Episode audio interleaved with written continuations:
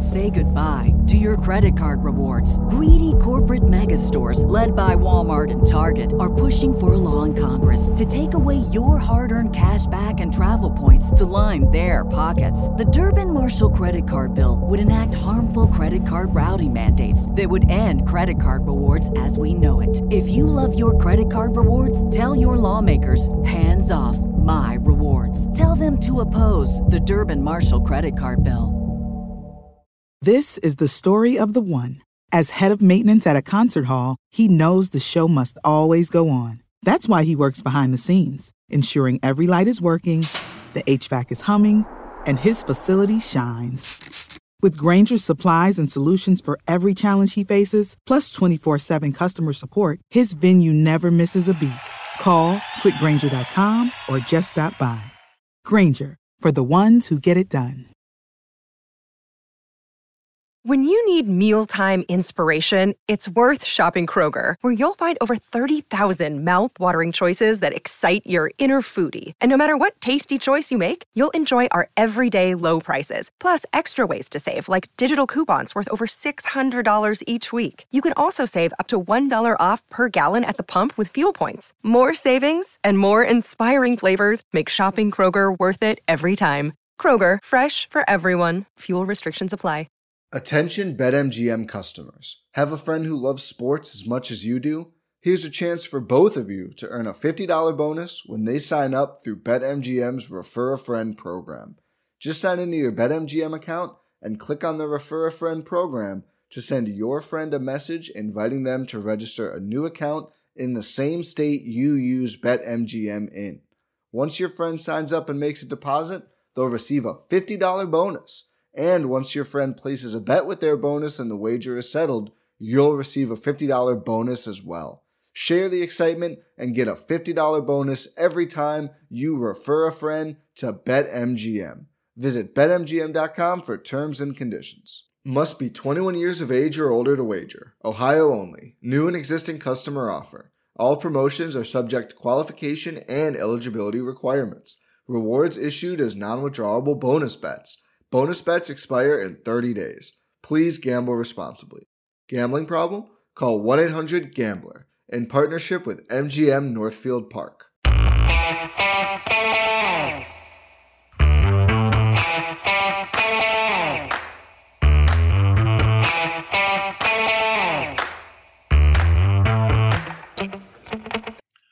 Hi, folks. Welcome to another episode of Film Study. This is Ken McKusick. We're back for part two, talking about the defense against the Cincinnati Bengals in the wild card game. Uh, here doing it with Vas Lericos. Vas, how you doing? I'm doing fine. Kind of uh, talking through here is making us, I think, uh, a little cathartic.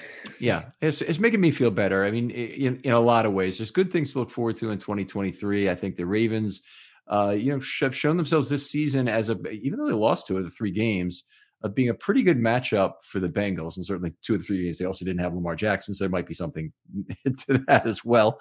But uh, but I thought defensively they looked they looked a, a, very good matchup for the Bengals. So we have some more thoughts uh, to share on that in the second show. Yeah, I think Mike Macdonald really, as a defensive coordinator, should be cause for a lot of optimism going forward.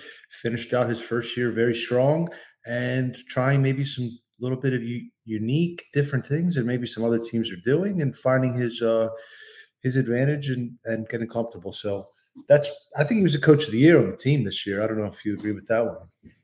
Yeah, I think they did some good things on the offensive line. So Coach D, I think, it deserves a, a lot of credit as he always does in terms mm-hmm. of of keeping that unit together.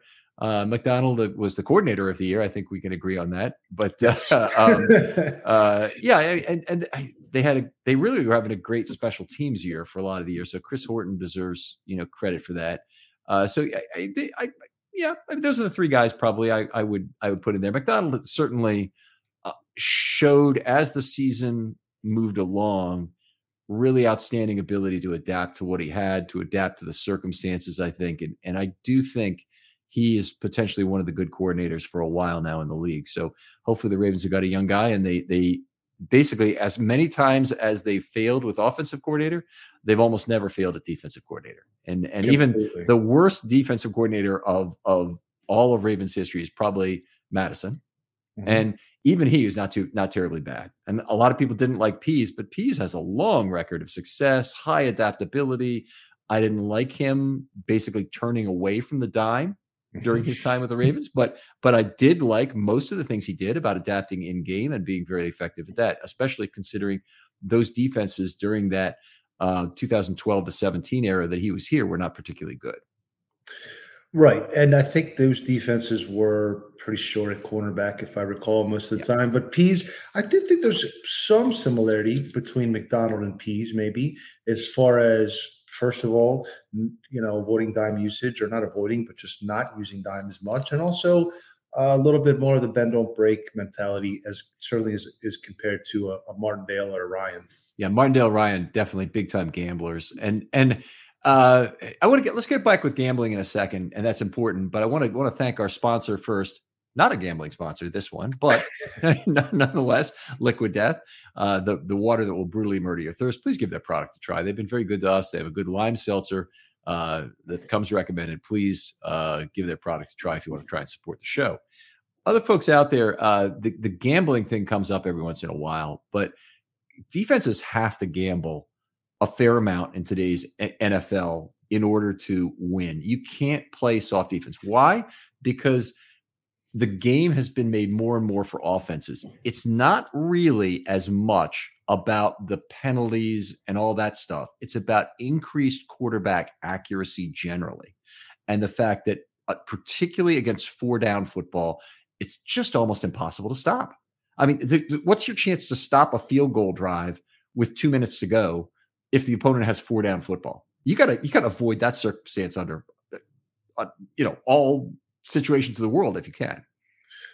Yes, it's very difficult these days, especially against a Burrow or a Mahomes or a Allen or any of these good AFC slim young gunslingers. You have to get some negative plays. You have to get a tackle for loss or a penalty or a sack or a pass breakup.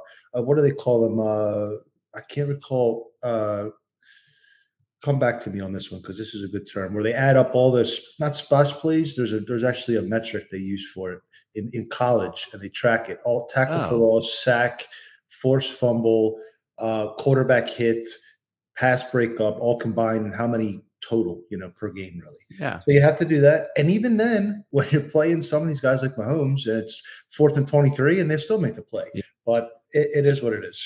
Yeah, you you you really need to be you, the whole what it takes to get another team off the field is just it's gone so much up incrementally that they almost in order to to even up the game between the defense and offense and make it more like it was in the past. And I'm not saying that's the way that the game ought to go, but it's the way the game could go is you'd have to change something like being 11 and a half yards for a first down or something. I mean, they, they really have to make a dramatic change like that. And they are, by the way, considering changes like that in baseball. They've already implemented some of it, but some's going in next season as well. This crapola with the shifts. I mean, they, they should never have to do that.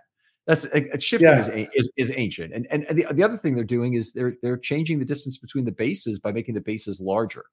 And so it's now mm-hmm. going to be like three inches shorter from one base to the next kind of thing. So it's it's just uh, they want more scoring. Everybody wants more scoring. That's I mean, at the end of the day, it's entertainment. As much as we're defensive purists, and I'm a defensive purist. And so a lot of times I'll make a point saying they should invest more in offense, not because I don't like defense. I love defense, but it's what's working, you know. That's uh, that's a good way to put it. Let's talk about the pass rush a little bit in this game because I think this is an area where Macdonald really shined in the last two weeks against Burrow. Was coming up with a game plan that was very effective both times. Um, used numbers very sparingly again, and greatly reduced deception in the second half. We'll get to that in just a minute, but there was quite a lot of that. Um, you know, as I saw it, the goal was to contain Burrow, to try and cover uh, those very dangerous receivers and take away the easy, quick throws, but also to exploit that that offensive line. And they had a couple different ways they could try and do it.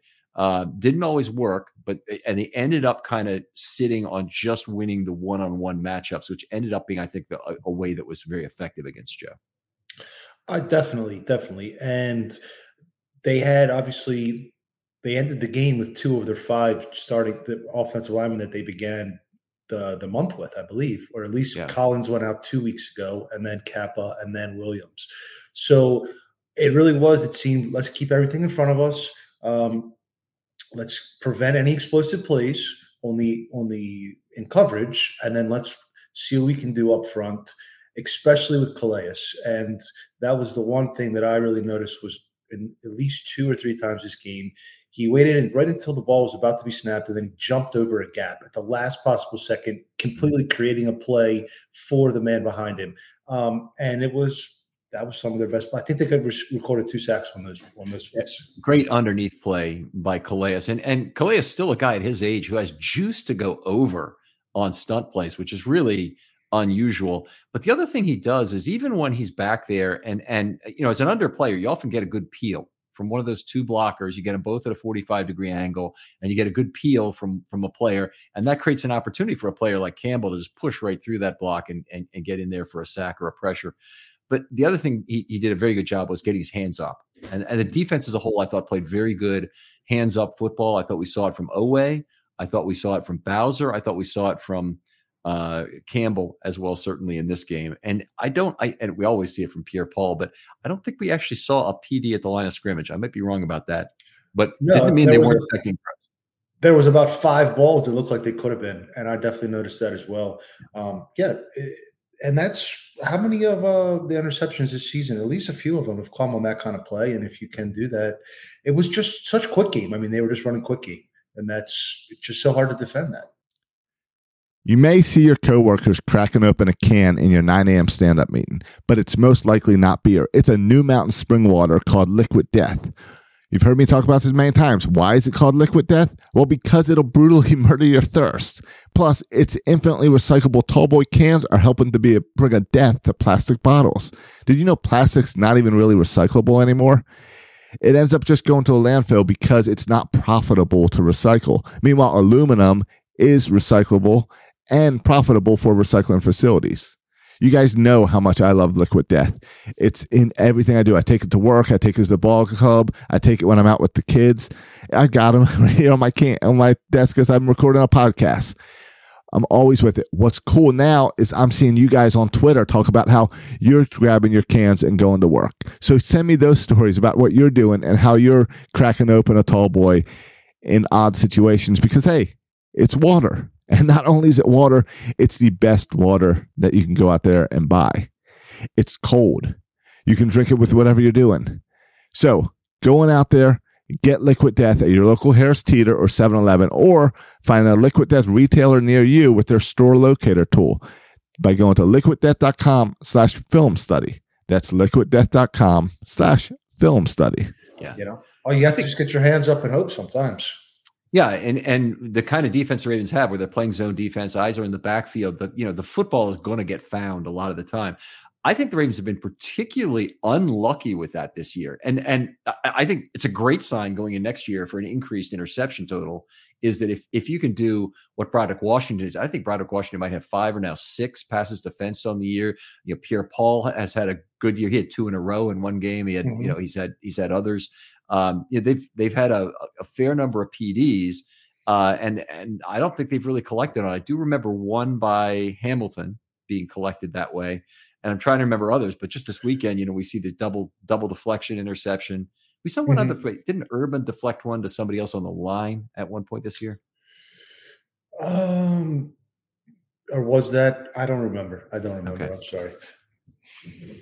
I think it might have been Urban deflecting one to Houston was was the uh, for Houston's interception this year. If I may not have it correct, he may not have gotten an interception, but that's what I recall kind of in my in my head. It's on the kind of they're kind of on the right side of the line.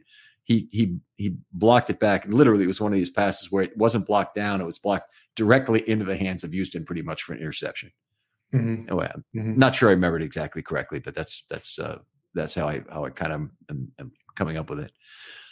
You know, one thing you look at in terms of pressures in this game, the Ravens had 36 total plays with pressure. Sorry, 36 total pass plays, and 13 of those they delivered a pressure, which is not that good. 36% overall.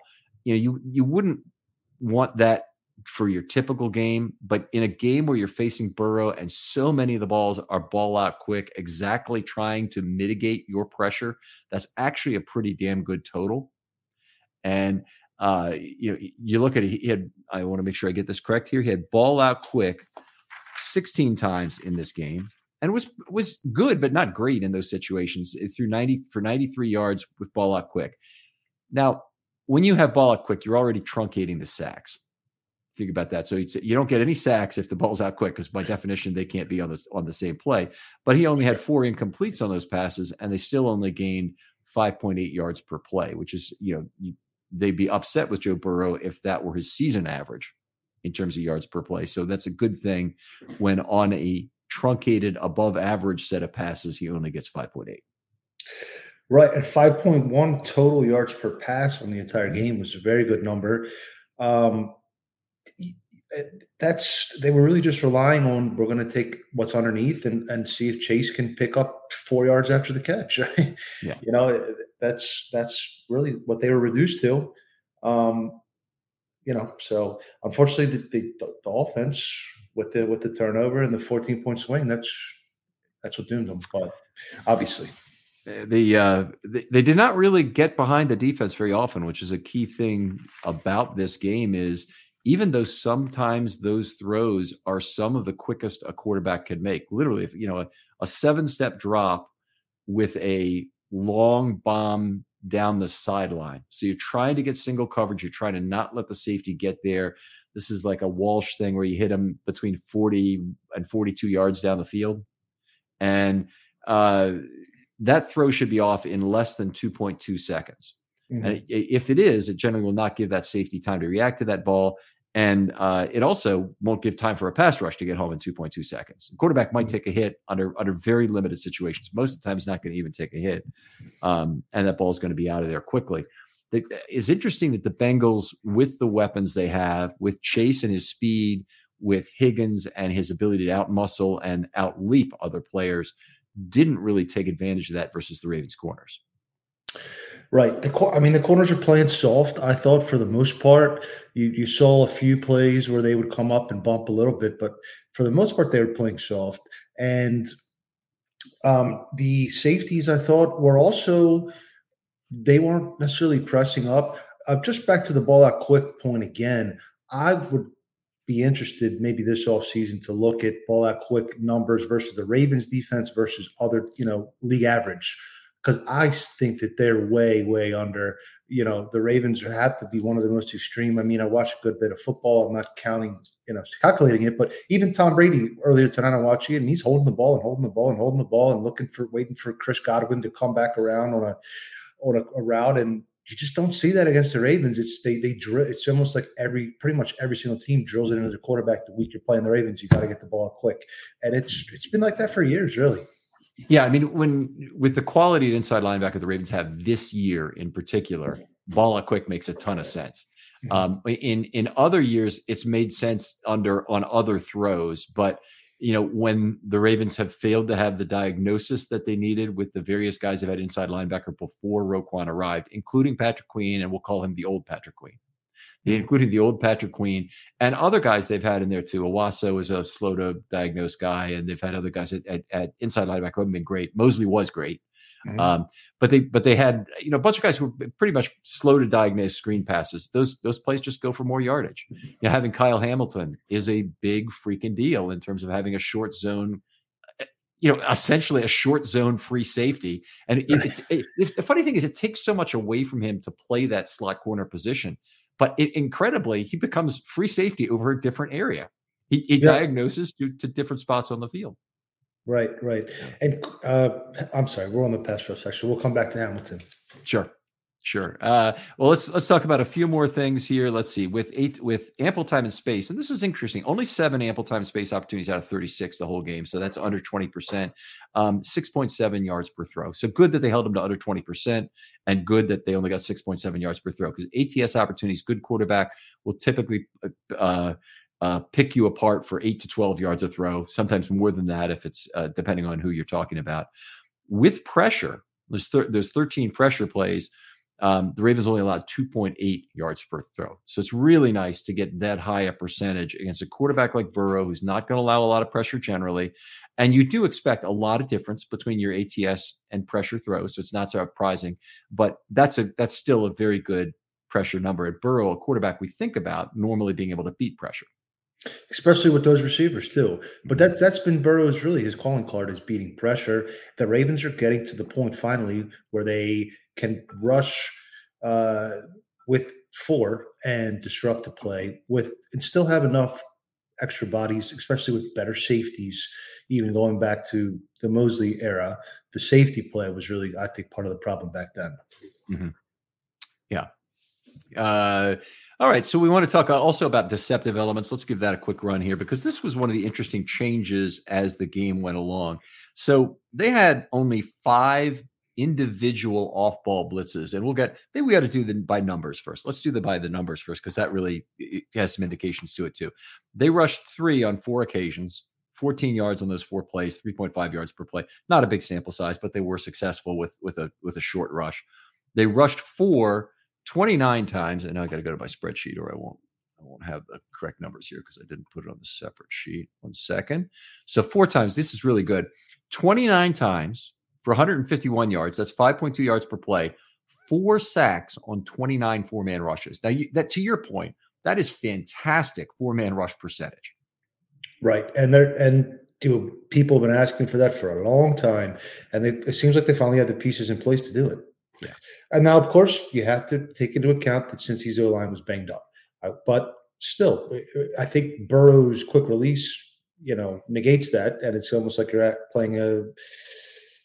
So yeah, four man rush with away uh, going forward. Um, pretty exciting. Yeah. So for the entire year, with a four man rush, they had a six point one percent sack rate, and I hope I have this correct. Let me see if this looks like 676 passes. This looks like the correct total for the season for 18 games, and a 15.2% sack rate with rushing five. Hmm.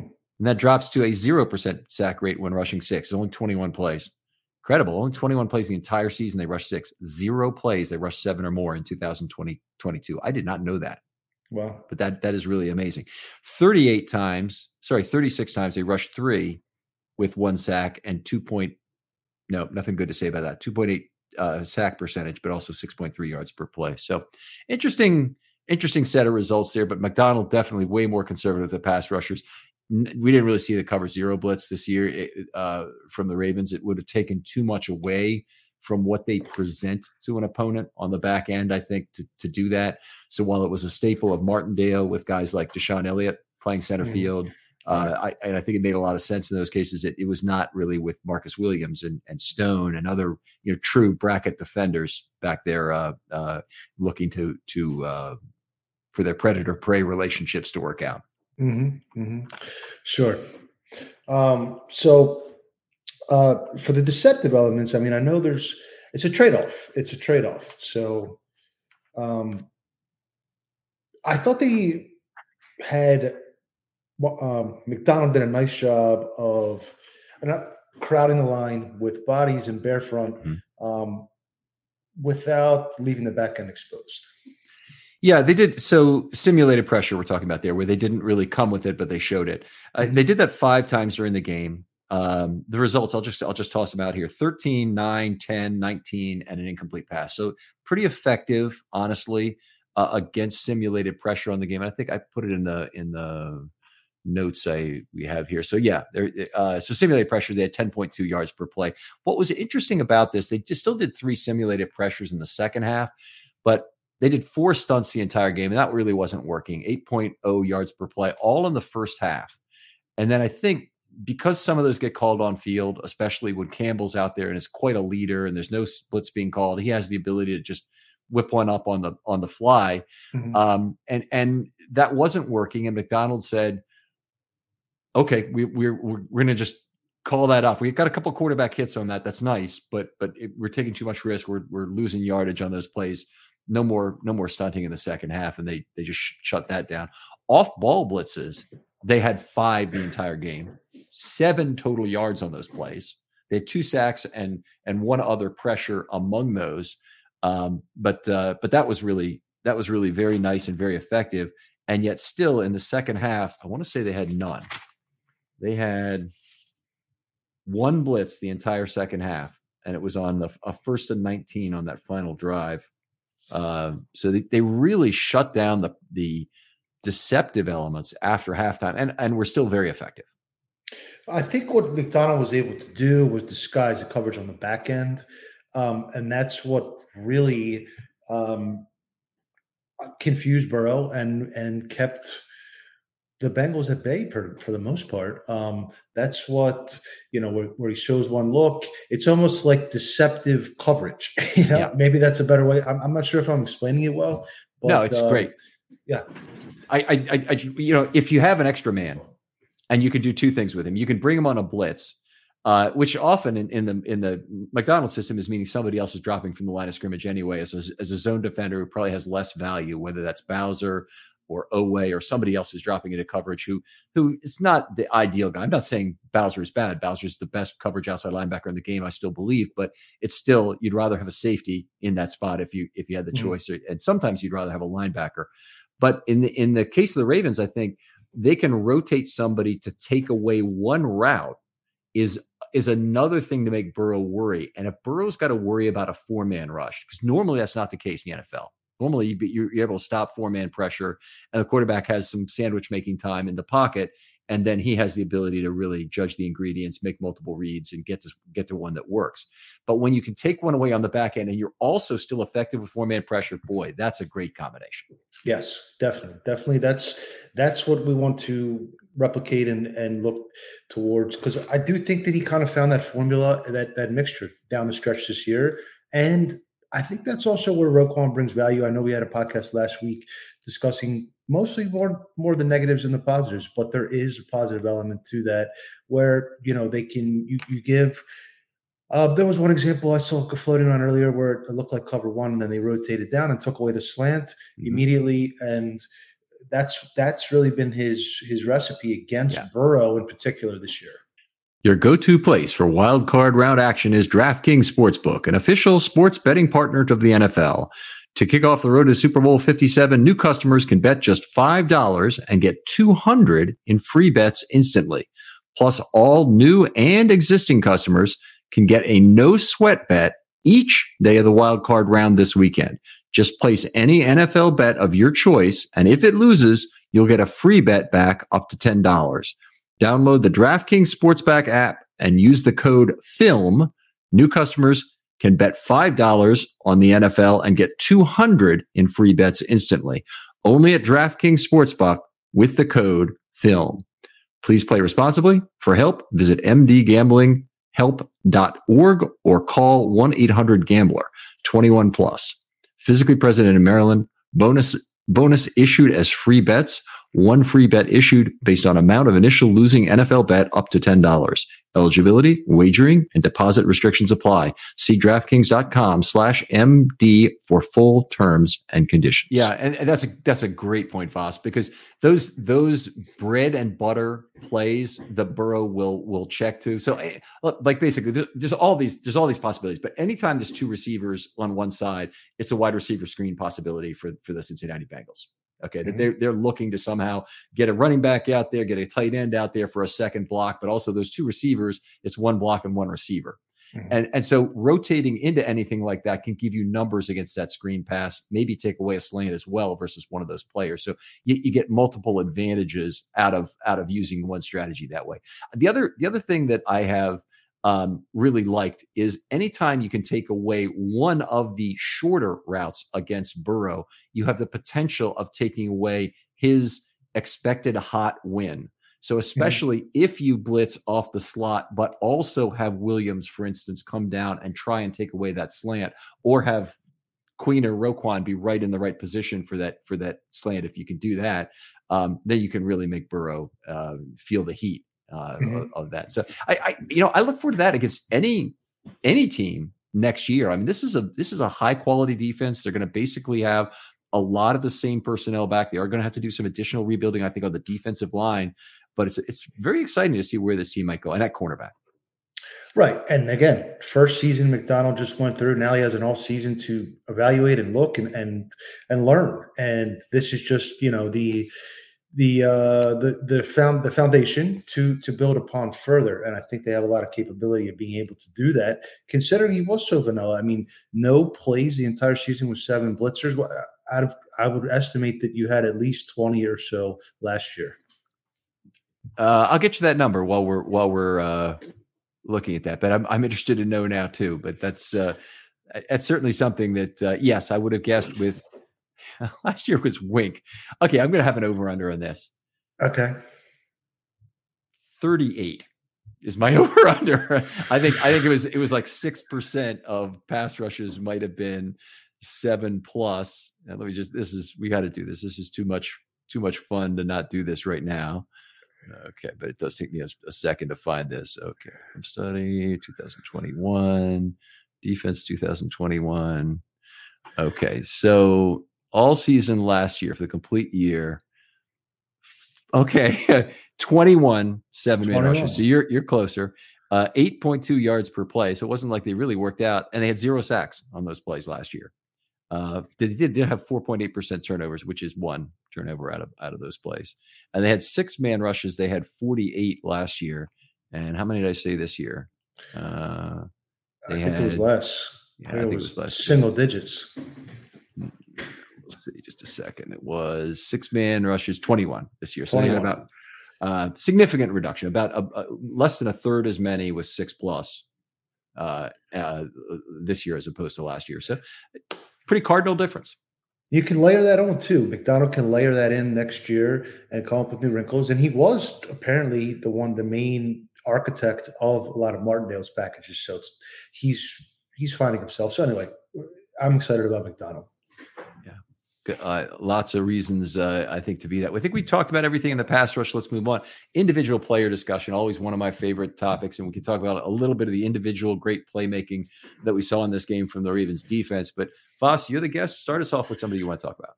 Kyle Hamilton, uh, play of the game, just completely, totally textbook hit levels and then recovers it himself too. Um, but not only that, just a great game providing pressure, tackling, uh, coverage, just all around. I think he, well, in my view, if there was MVP, I know you don't do MVP after a loss, but he would be the number one MVP. And before the season, everyone was very concerned after I think there was a clip of a shifty five foot eight UDFA uh, that burned him, you know, out of the slot on a play at the at the uh, open practice at the stadium, and people were freaking out. And he did have some struggles in coverage early in the season. And to see how far he's come in one year to now he's playing slot cornerback against the Bengals and the best defensive player on the field, uh, quite the journey, really living up to that that pre-draft pedigree and a cornerstone piece. Yeah, abs- absolutely. And I think it'll be one of the big decisions of this offseason for the Ravens to figure out how are they going to increase Kyle Hamilton's playing time because in a lot of ways they don't really need to. Um, if if he's going to continue just to play the slot corner role, which I don't think maximizes his skills, but it does create a different center field area for him, as we just kind of talked about mm-hmm. a few minutes ago. Um, it, it, it's still a very valuable position, and, and, it's now easy to see why the Honey Badger got moved around the way he did over the entire course of his career, from being a you know a, a free safety, a, a, a, true strong safety at times, and and a slot corner when needed. Mm-hmm. It's it seems like they're maybe ahead of the curve with these hybridized players, and I would like to see him in more of a traditional role. It seems now with Roquan locked in and Hamilton's a first round pick and Williams locked in, you need to probably move on from either one of Clark or Queen, in my view, to maximize what you have on defense. But uh, it's a nice it's a nice wrinkle to have. Yeah, that's that's a great point. Is it's it's really it's two different players at two different positions who are creating a logjam of talent. And by the way, that logjam goes away pretty freaking quickly, as it did this year when there's any sort of injury. Mm-hmm. So mm-hmm. you know, if, if Queen goes down, you're like, oh well, we, we, we can play a lot more dime now, and, and you, you, have Malik Harrison as your weak side linebacker, and you make the you do the best you can with that, uh, or maybe it's Ross next year or whoever mm-hmm. it might mm-hmm. be, and and you have uh, you know the opportunity to play dime on third down with because Chuck Clark, that's what he grew up with basically in this system, and uh, Clark then becomes a hybrid strong safety dime, and you move Hamilton in to basically being, I guess, uh, either maybe maybe next year still a slot corner and a free safety or a back end split safety um, on those downs, or maybe or like, Stone. o- overhang, like an overhang position, similar to maybe what Stephens was playing down the stretch last year. I think would suit Hamilton pretty well. Um, he could do a lot of different things. You know, let's not let's not limit him, pigeonhole him. Uh, but yeah, you have some you have some options, and I do think that there is a little bit of a logjam going into this offseason. And if you can take away from there and, and reallocate that somewhere else, you might be better off. It is one of the places, it's one of the few places where the Ravens could trade real talent for draft capital. And unfortunately, they still won't get a lot for Clark, who has a lot of value to the Ravens. Is, mm-hmm. is that there's just not a lot of value there in terms of what he is. He's, his contract value is such that most other teams don't really understand how to extract that value or aren't in a position to extract that value from Clark. Um, and and some of them already have two linebackers. Like you can't trade them to the Buffalo Bills because the Buffalo Bills already are committed nickel team. Right. Uh, and there's a whole bunch of other teams out there that that probably shouldn't be committed nickels, but they kind of see themselves as committed as committed nickel, and they're not going to change just mm-hmm. because they can get Chuck Clark. And you know they change if they could get Kyle Hamilton, but they're not going to get to to change if they could get Chuck Clark. And so they, they don't really realize this cerebral, you know, captain of the defense value you're getting out of this player, and and so it's it's hard for them to see it. So if if your only option is to trade him to uh, the Jets or the Giants the to really understand who, the, who he is, then uh, then it's a lot more difficult to to to get value out of him. So that really means that Queen is the guy who they could trade. Mm-hmm, mm-hmm.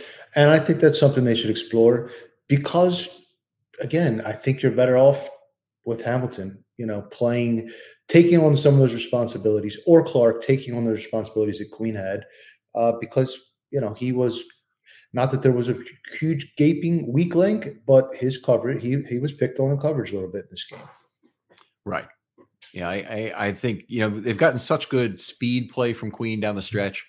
I'd really hate to see them lose it for next year because I think it's one of the big advantages is is what they have in terms of fast recognition out of Roquan with also speed, but really fast speed out of out of uh, uh, Queen. To he's become more effective as the season's gone on in terms of his ability to impact the game by blitzing, and he's blitzing yes. less to do it. He's blitzing less to do it. Remember last year, that was all you could do with Patrick Queen. Mm-hmm. He didn't give you anything in coverage, so you really needed to to, to blitz him. In particular, that's even more true his rookie year. But but but it's true somewhat uh, uh, last year. This year, he can give you a little bit in coverage, but mm-hmm. but he can give you more as a blitzer. I think. Right, and I definitely think there's no question about it. Patrick Queen improved this season, even possibly before the trade.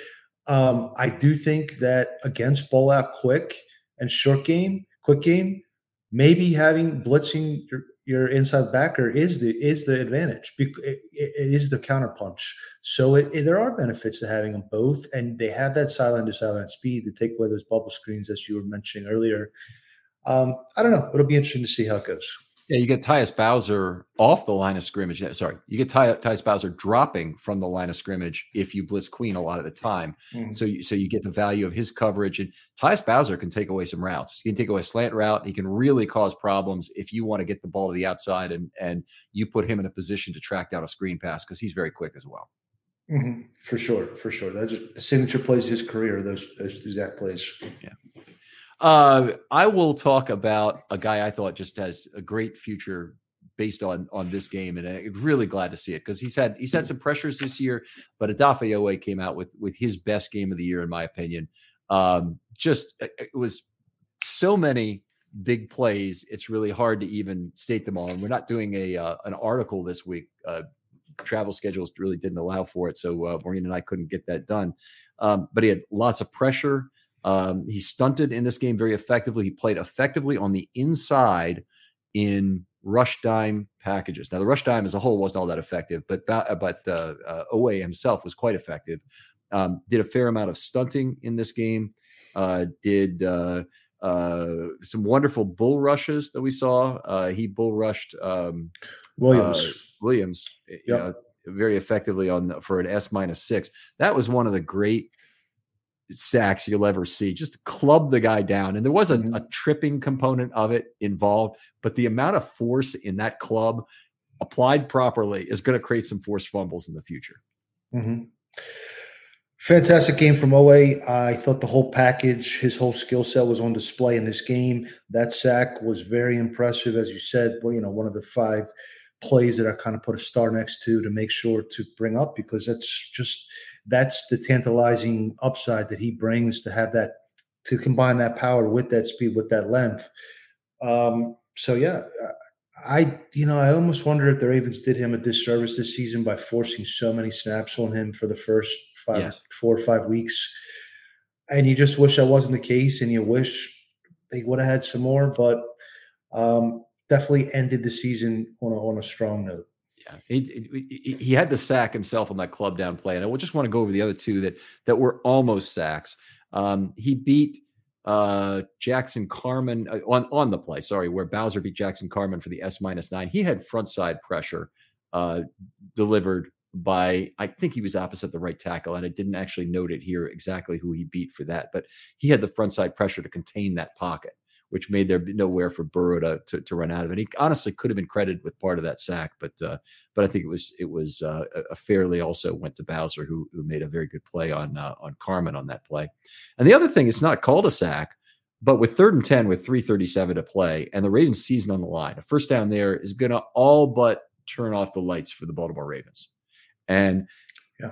Bowser generated the pressure to flush Burrow left. Now, normally, I've been thrilled. Any any right-handed quarterback who gets flushed left, I think the Ravens have got him now. But the last couple of weeks, it just hasn't worked out that way. Burrow was very effective being flushed left and elusive as hell. And the week before, uh, Pickett was really effective mm-hmm. being flushed mm-hmm. left and, and and throwing the ball. But anyway, they got him this time. Burrow took off left, and Oweh ran him down from a distance. You do not see an outside linebacker run down a quarterback very often and uh, it held it to a four yard gain, did not allow Burrow to get that edge, get those few extra yards that would have just made it very sticky in terms of whether or not it was going to be a first down or not. And uh, and that was a you know obviously one of the big plays that gave the Ravens a chance. Ended up giving the Ravens a chance right around midfield. Mm-hmm. he he's the player that I think really gives them that that high ceiling that they need. Um, so I, I, if I if I can move on to my next one was uh, was his his uh, running mate on at on the edge rusher, Tyus Bowser. I thought he had a very good game, uh, three cube quarterback hits. He seems like he's back to his disruptive ways of the previous season, last season, where he was um, just thrust into that role as the anchor of the unit, taking on the most snaps and that sort of thing.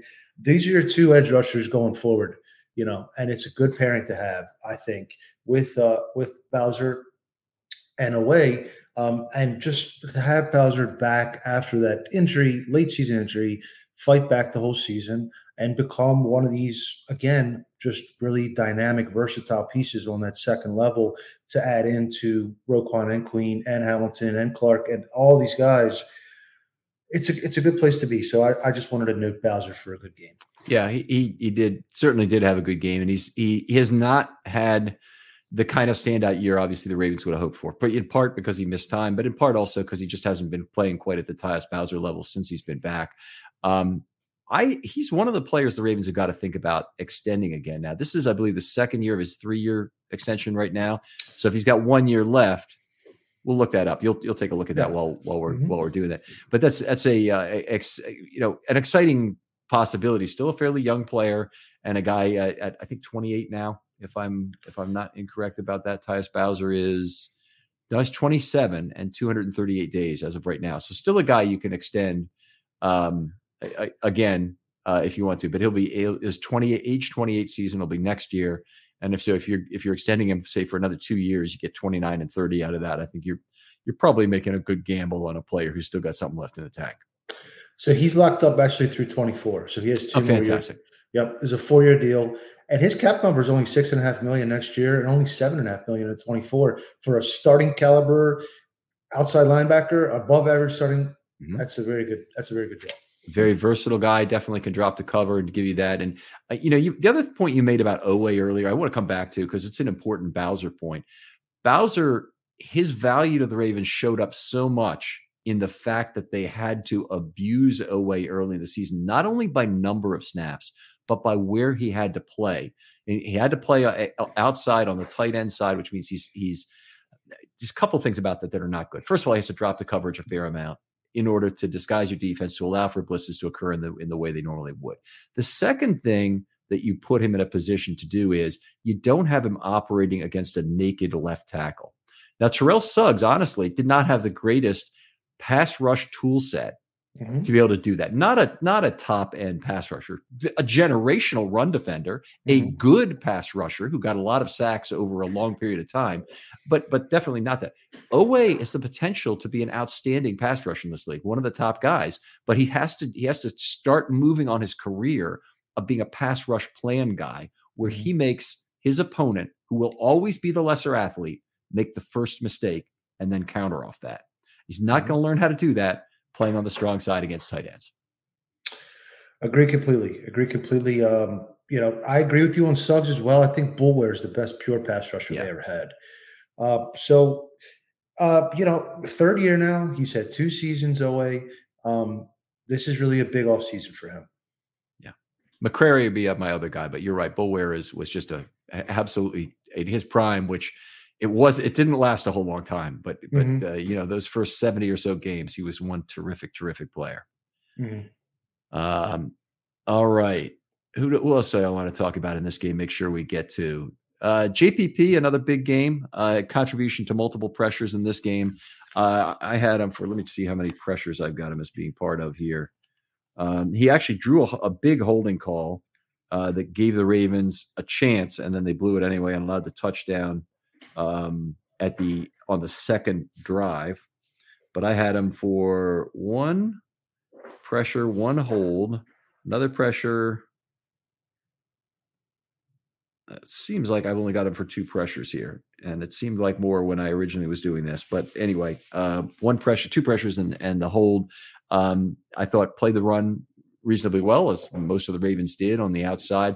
The Ravens are certainly using him in that capacity. It's a nice when you have that player on first and second down that you can trust with either responsibility. And and maybe Oweh, maybe JPP both fit into this into this category because then it gives you, you know, it, it, against a lot of the quarterbacks, certainly in the division and the league that don't want to run against the Ravens, you have something, somebody who can contribute both ways.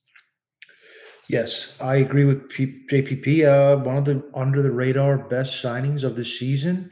Um, he was one uh, one point just over the vet minimum this year. So yep.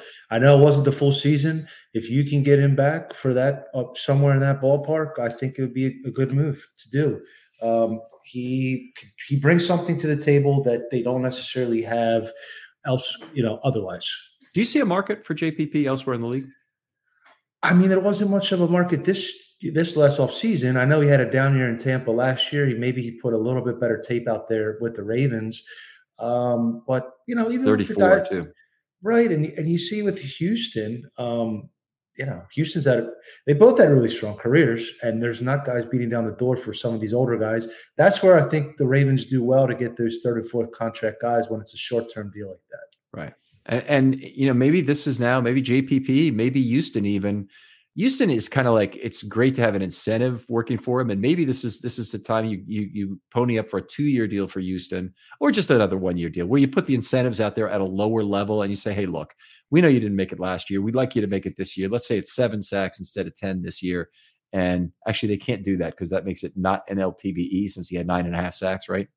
So they have to they have to come up with something that that you know would be a you know an easy make for him uh, to do. Maybe it would be they wouldn't really want to put it in playing time, but but they want to they'd want to somehow basically allow him to earn back that bonus that he didn't get this year as a kind of a good faith gesture and keep him around that way. Yeah, I, as far as culture fit and leadership, I think Houston definitely brings more to the table than JPP. Um, and he's still a little bit younger than him too. Um, you know, it's I don't think you could probably afford to bring both. I'm not sure. Uh, a lot of it depend on this last player that I'm going to bring up, Marcus Peters. Um, notable player for this game, had some notable plays. Also, you know, pending unrestricted free agent besides Lamar. Now he's the second biggest name on that list. As far as the game, I thought he played pretty well. Um, did make some nice tackles and run support. Uh, had some nice coverage. Used the uh, the end zone to to uh, prevent you know push it out of the back of the end zone when the ball was in the air. Um, the got called for a pass, a DPI on the two point conversion on a fade route to Higgins that was very reminiscent of Jimmy Smith Super Bowl Crabtree, yeah. yes. and which didn't get flagged. And then this the next play, uh, he actually did allow that two point conversion, but that was a, a, an extended play where he didn't have much of a choice to hold there. The big play, or at least something worth talking about, you know, he brings this swagger and this energy, and you know, like a Brian Billick type kind of player. Uh, he got the penalty this game, and I thought he crossed the line on that when he kind of oh, gave way over the line. it was like a it was like a forearm shiver to the ribs, the groin, Nixon. the groin. I it was, was it I, I mean, groin? yeah. I, I I thought you know that's as low as you can go, and and yeah. it, normally again first first guy to do that is is the guy who initiates the retaliation and gets the flag, but no way on that. I mean, that right, was the most right. obvious up front. If he'd done that at the bottom of a pile, he probably gets away with it.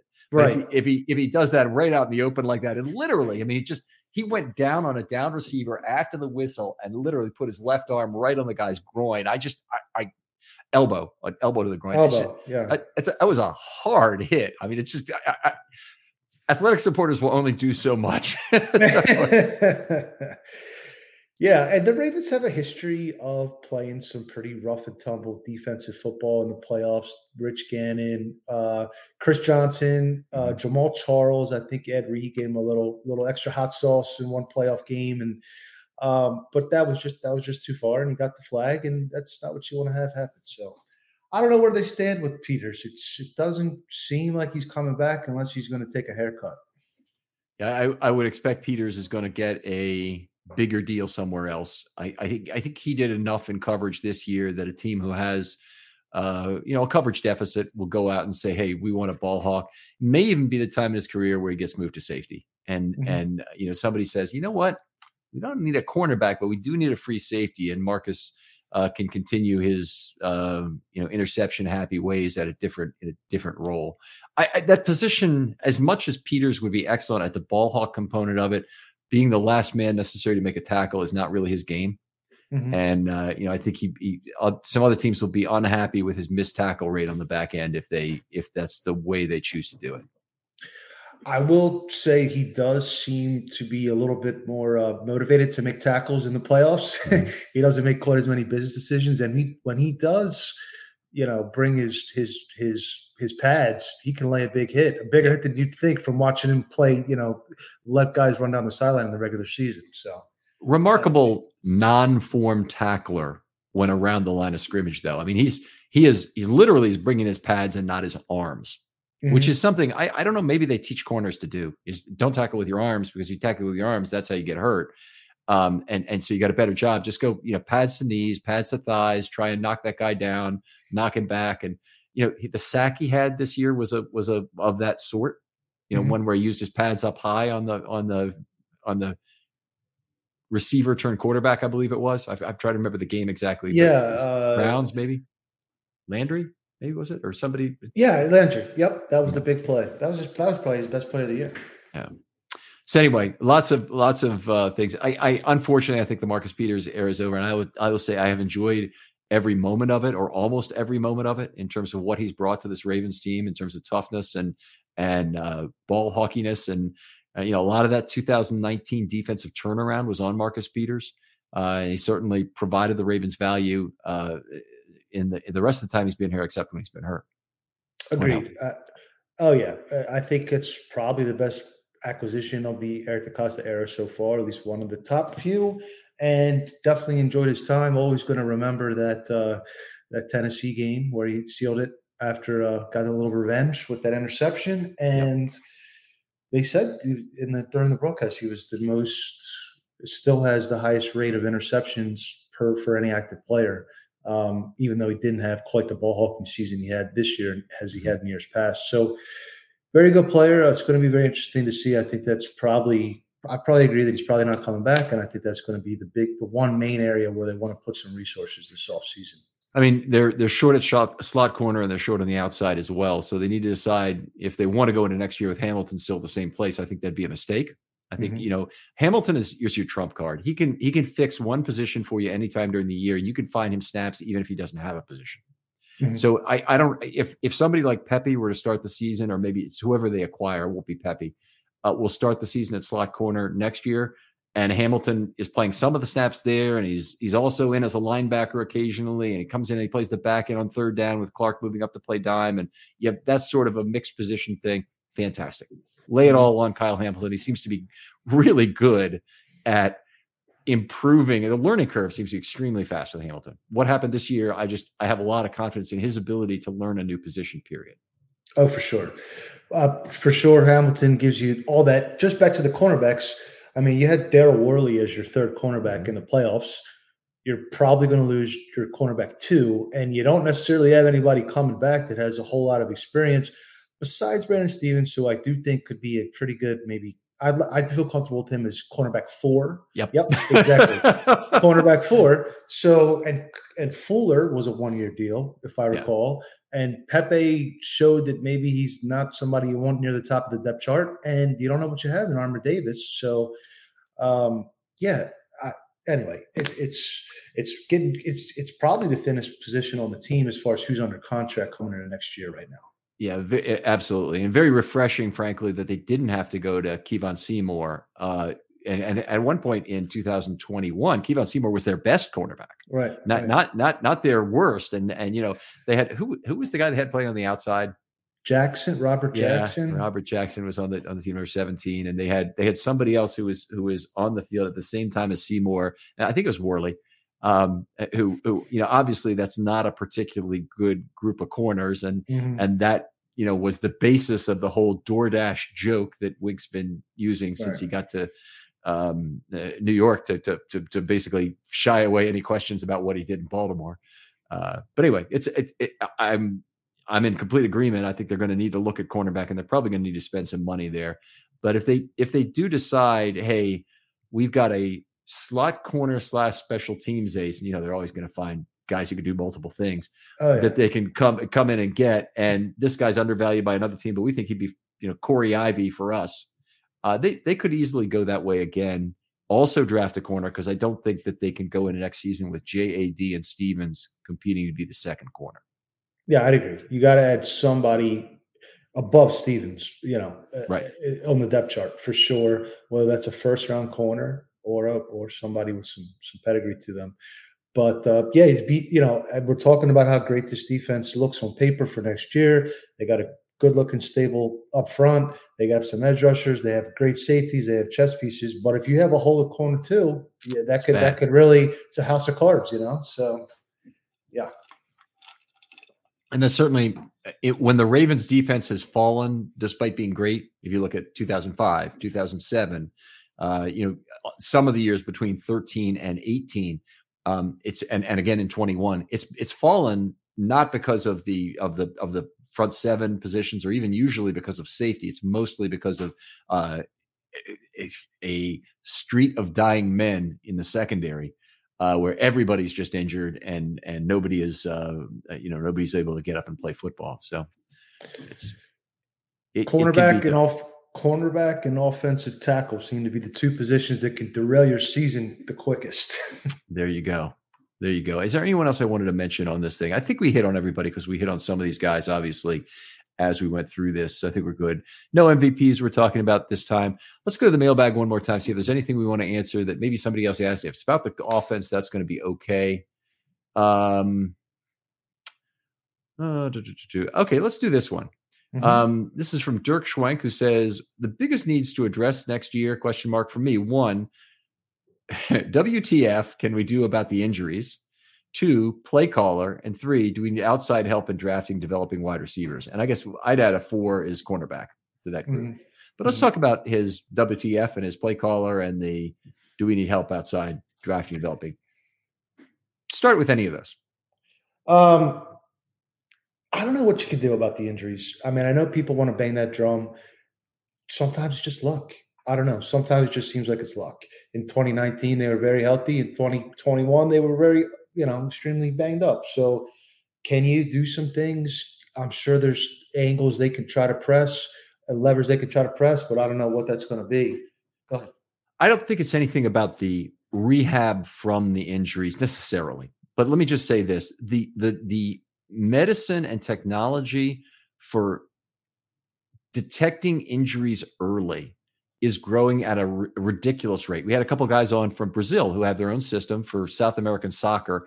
And by the way, soccer allows you to determine that much easier by the nature of the uniforms is that the players are standing there and they're they're more close to naked than football players are which allows you to look at muscular heat differently hmm. and and it, it, was very, it was very interesting but obviously football players wearing pads and all you can't get a can't get a clear reading on heat um, coming off their bodies the same way and so, you know, they basically had put together a system where players would um, go into a chamber where they basically drop their pants and and and I guess take off their their top too and get muscular readings for heat. Then they'd get it after practice, look at deltas of muscular heat. I mean, but those are the kind of things. It's not necessarily that particular system, by the way, but it's it's looking at all the available technology. This is not a cap expense, so you know, I, am sorry, Steve Bisciotti, but I'm going to try and spend some of your money, and I'm sure you will because you've been fantastic about putting money into the facility and everything. But but trying to protect your investment in these players and and find ways to keep them healthy by spending money on on systems. There's a lot of systems out there. There's a lot of different things that could be tried. And by the way, it's not a case where where things can't be attempted concurrently because a lot of these things might cost half a million, a million dollars per year. And I'm not saying that's a that's a it's a tiny amount of money, but when you talk when you compare it to the value of these of of you know what might be going on, it, it's it's very affordable compared oh. to what you could lose. Yeah. No question. Uh, you know, and you've heard rumors. I think it was Derek Wolfe earlier this season that was saying that maybe Harbaugh practices too hard. You know, I, have been out of practice. It doesn't look too hard to me, but you know, I don't know what he's comparing it to. Some of these former players have an axe to grind, some don't. Who hmm. knows what's what? Um, yeah, a little have, bit of Bernard Poliditis, Poliditis there. I think so. I yes. think there might be some. You know, you're going into this offseason a hell of a lot healthier than you were last year. Um, you know, just to have Ronnie. I think the biggest thing with the injuries, don't leave yourself short at those cornerback and offensive tackle. If you could always be set steady there, you could find a guy at a lot of other positions that could get you by if you need to compared to those two. So, how do you feel about the Ravens there in terms of offensive tackle? They obviously they have a mix of some age, a little bit of youth. The problem is that most of their quality is in age. So I feel pretty good about how Faalele showed for a really raw guy. Um, I know he didn't grade fantastically, but I, I'm hopeful that a big off season can give him that. I think he's a better tackle than Tyre Phillips ever was. So moving in the right direction there. I think. All right, I'm I'm I'm not sure I'm quite there on the on the Tyre Phillips comparison, but I, I admit neither one is really at the level that you that you want it, and and he has more upside. Tyre was more moved around and kind of jerked around in terms of his position, frankly, with the Ravens. But they did give him lots of opportunities to get it right uh, mm-hmm. before they couldn't trade him and then finally had to cut him. With Faalele, um, I, I, think he looked really good in this game as a sixth offensive lineman. And I would like to see them use him more in that capacity. Um, particularly if you're going to continue to be a, you know, a, basically a run focused team, which I think is likely at the minimum with if, if you have Lamar next year, that you're going to continue to start you know your offense from from, from that spot. And I, the problem is, I don't think Faalele is ready to step in at left tackle, and you need a guy who can do that. Mm-hmm. Is not really that guy either. Um, I know he's had some success, and you know Ravens fans kind of love an underdog, but honestly, neither Mekari nor Faalele has played particularly well at tackle mm-hmm. um, when asked to be in there. Uh, Moses has played well, and and Stanley played well, and that's great that your starters are playing at a at a reasonably high level. Um, uh, neither of them is a Pro Bowl player at this point. Uh, that's really a shame to have to say that about Ronnie Stanley, but he's gonna have to he's gonna have to get back to being mm-hmm. a Pro Bowl player. Mm-hmm. I'd agree with that. I'd agree with that. Uh, so yeah, if there's an offensive tackle that's close to the top of your board that has that blindside skill set, I would love to, have, to take. I, I, think you keep swinging at those positions in the draft if you can. Would you um, take a um, developmental guy? Yeah, that's Spencer exactly Brown what I'm saying. There, yeah like a Spencer Brown or a Greg Senat, you know, just one of those long, angular guys that can mirror. Really, that's you know mirror well. So second question, second part of Dirk's question is a play caller. I think we're expecting a, an announcement to be made some point this week. I personally think that somebody from the Shanahan Kubiak tree would be a best option. I think you want to still stay run first. I think that makes sense with the existing personnel you have and also the quarterback you hopefully still have. Um, what names are out there? I mean, you know, just take a look at the trees. I don't think a Cliff Kingsbury going to spread. I don't think that makes a lot of sense personally. If you saw the pictures today, Cliff, Cliff Kingsbury might be having a lot of fun in Thailand. look at things. By the way, uh, if if you're going to have a lot of fun in some country, Thailand's probably not the place. There's just a lot of risk with fun in Thailand. Isn't it that the movie The Hangover Part Two yeah. or something? yeah, there you go. All the things. So uh, anyway, uh, yeah, I, I, would agree. I, I think the, the one thing I want to see coming out of this um, uh, change, and I expect I expect there to be a change because I don't think Harbaugh is going to invest his own uh, personal capital. And I think he'd almost pretty much have to go all in to say, no, I, I want to keep Roman. I really don't want to make this move. He'd be going all in on his own coaching career in 23 if it didn't work out at offensive coordinator. So I don't think he's going to do that. He's, he's going to basically say, yeah, you know, we're right, Eric. You know, we're right, Steve. Um, we'll make this change and um, let's try and find somebody. And I hope the thing he really asked for is let's find a scheme diverse guy meaning not not just I'm not just talking pass run because that that goes all the time, but I'm talking about a run diverse scheme. I don't want a guy who's all gap, all all mm-hmm. zone, all anything. I think the Ravens can do it all pretty well, and if if they maintain the largest possible threat in the run game, I think that would be cool. And also, you cannot neglect a guy who can bring in and implement layers that will really improve the passing game and and you know make use of both tight ends and wide receivers. Don't go all in on all wide receivers. It's got to be those guys, and you know we've got to develop James Proche into be something he's not. And right. don't go all out to, to to be you know a, a we have to get every tight end on the roster you know 35 catches because that's not going to work either. I think what you want is what Mike Macdonald showed on the defensive side of the ball. You want adaptability. That's yep. really what it is. You want vert, you want your personnel to be flexible, adaptable. You also want your play caller to be, and that segues into the third question. Uh, do the Ravens need outside help in drafting slash developing wide receivers? This is a conversation I've been having for a better part of a year, and I don't think the problem is they're not developing them well enough. I think they need to invest more into them I think some people get a little bit too excited when they see press clips of people winning seven on seven drills. And sometimes not every sixth round pick, fifth round pick, and fourth round pick at wide receiver is going to develop into a starting caliber player. The hit rate on those players is, you know, 10, 15, 20% for anybody picked on day three. You need to invest more. I know there's been some thought and some look how much that Eric DeCosta invested in the draft okay, maybe he did, but he also traded away one of the players before his rookie contract was over, and he also spent the 31st most on on free agents at the wide receiver position since Lamar's been drafted. So uh, you know, investment is both draft investment and um, free agent dollars, cap dollars. So if you're not spending cap dollars, you should really put a lot into the draft. I think. Well, let's see how they address it differently next year. I, am I'm, I'm very hopeful that Bateman's decision to have the surgery when he did means his recovery does not extend past the beginning of this coming season. That is a very big deal for the Ravens. If it does, then the Ravens are in a deep, deep hole uh, starting the season without Rashad Bateman. And if he's back mid-year, if he missed somehow missed the year, oh my God! But if he if he's if he's back mid-year, I mean that that's going to be a huge loss for the Ravens. Right, and you should have Duvernay back at some point. So I think Duvernay is a good number three. You just really need a strong number two. Yeah, I, I don't I really don't know where Duvernay is in terms of his injury. I don't know what it is yet. So um, do do we know? Uh, that's a great question, Ken. That one did kind of they did kind of sweep that under the the rug a little bit, didn't they? Mm-hmm.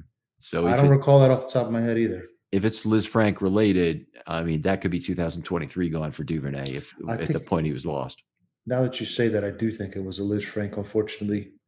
Um, I'll look that up if you right. want to. Uh... No, that's okay. We're we're I, I fantastic discussion. Always a great discussion about franchise building, individual games, whatever it was with Vasvas. Make sure you follow him on Twitter. He's at Vasilis Beatdown, and he is the co-managing editor of Baltimore Beatdown. Uh, also, great stuff over there. Uh, lots of great people over there. Kyle Barber, uh, I really enjoy uh, talking football with him when when I can. And Jake Luke has been on the show before and and uh, done a really good job. But Vas, you're welcome all the time. Thank you. No, uh, Jake, Kyle, and I have all been together at Beatdown for I think push going on seven years, I think. So it's been a while now. That's a long, long time in the podcast slash uh, business like that. There aren't too many old. you're a real old timer if you've been around for eight ten years. You know? All right. Uh, yeah, other folks, uh, other folks out there, if you'd like to be on a film study short, hit me up. It's off season coming up. I'd love to hear from you. I talked a little bit about a new show we're going to have coming up that talks about one play from Ravens history and really tries to trim this down to maybe a 15 minute episode. I'd like to do a lot of those if we can this off season. Have some fun with it.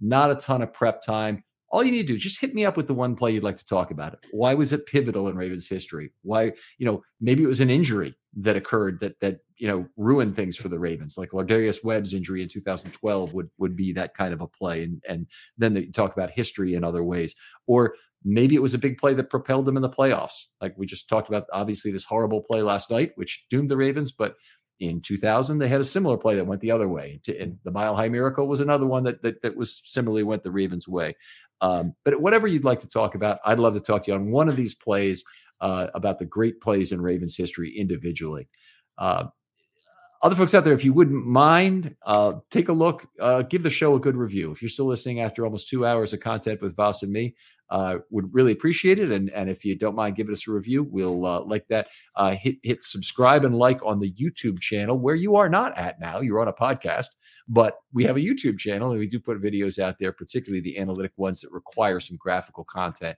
And if you want to follow that, we'd appreciate it as well. Vas, thanks again for coming on. It's always a pleasure to talk football with you, my friend.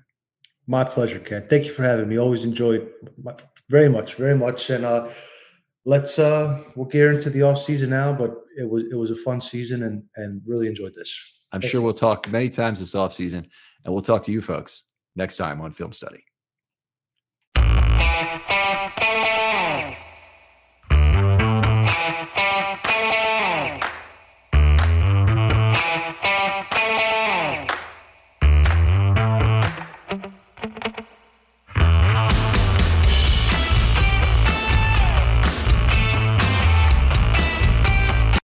This is the story of the one.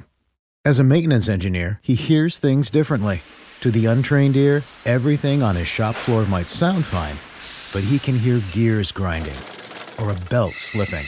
So he steps in to fix the problem at hand before it gets out of hand. And he knows Grainger's got the right product he needs to get the job done, which is music to his ears. Call, click grainger.com, or just stop by. Granger, for the ones who get it done. When you need mealtime inspiration, it's worth shopping Kroger, where you'll find over 30,000 mouthwatering choices that excite your inner foodie. And no matter what tasty choice you make, you'll enjoy our everyday low prices, plus extra ways to save, like digital coupons worth over $600 each week. You can also save up to $1 off per gallon at the pump with fuel points. More savings and more inspiring flavors make shopping Kroger worth it every time. Kroger, fresh for everyone. Fuel restrictions apply.